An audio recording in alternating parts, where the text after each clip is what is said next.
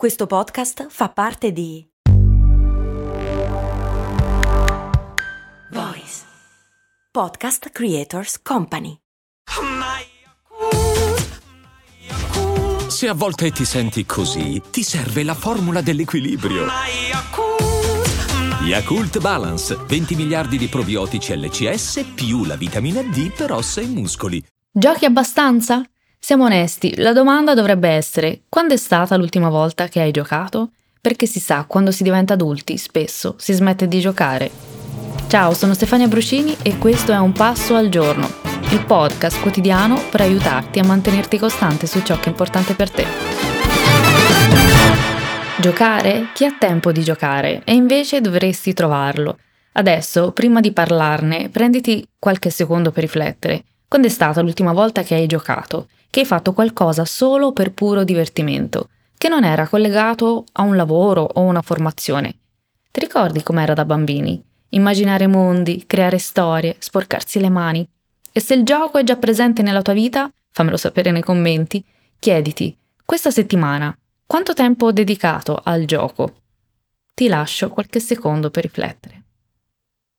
Ok, iniziamo. Perché giocare è importante anche per gli adulti?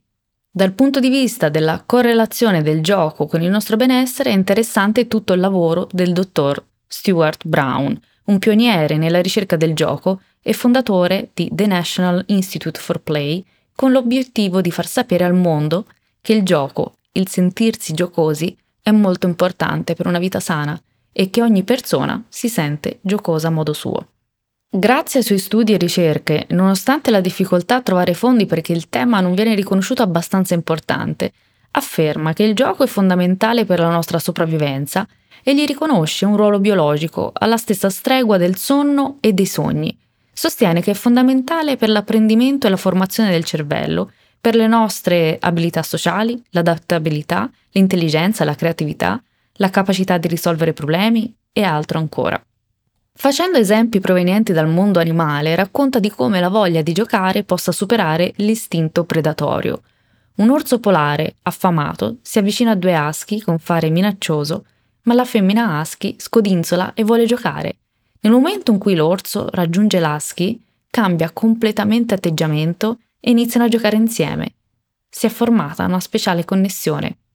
In questo caso la voglia di giocare, di socializzare, ha superato la fame dell'orso. Sostiene inoltre che il contrario del gioco non è il lavoro ma la depressione e poi pone la domanda più bella di tutte. Immaginate una cultura o una vita senza gioco, senza divertimento. Come sarebbe?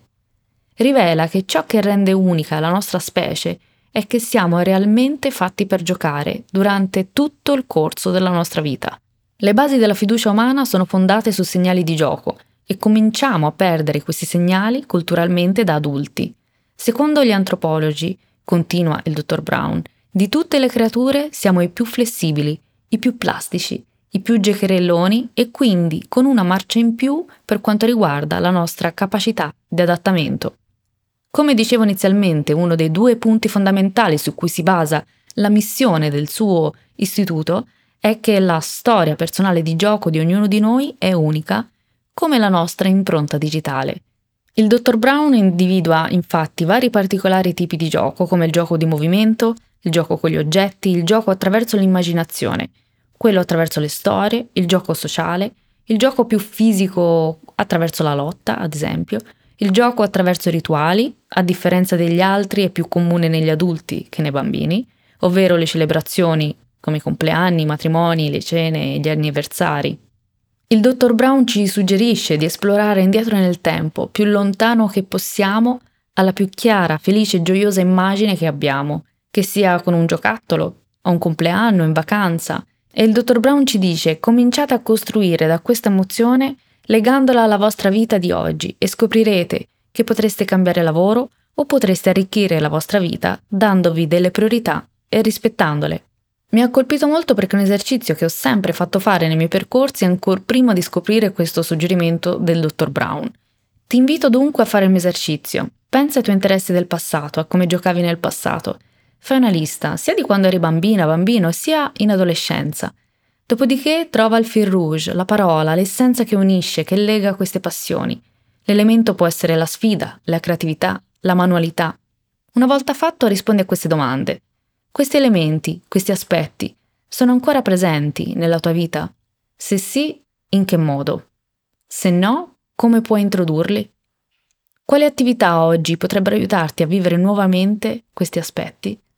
La sfida consiste nell'inserire nuovamente l'elemento del gioco, o come dice il dottor Brown, l'emozione, magari con una forma diversa.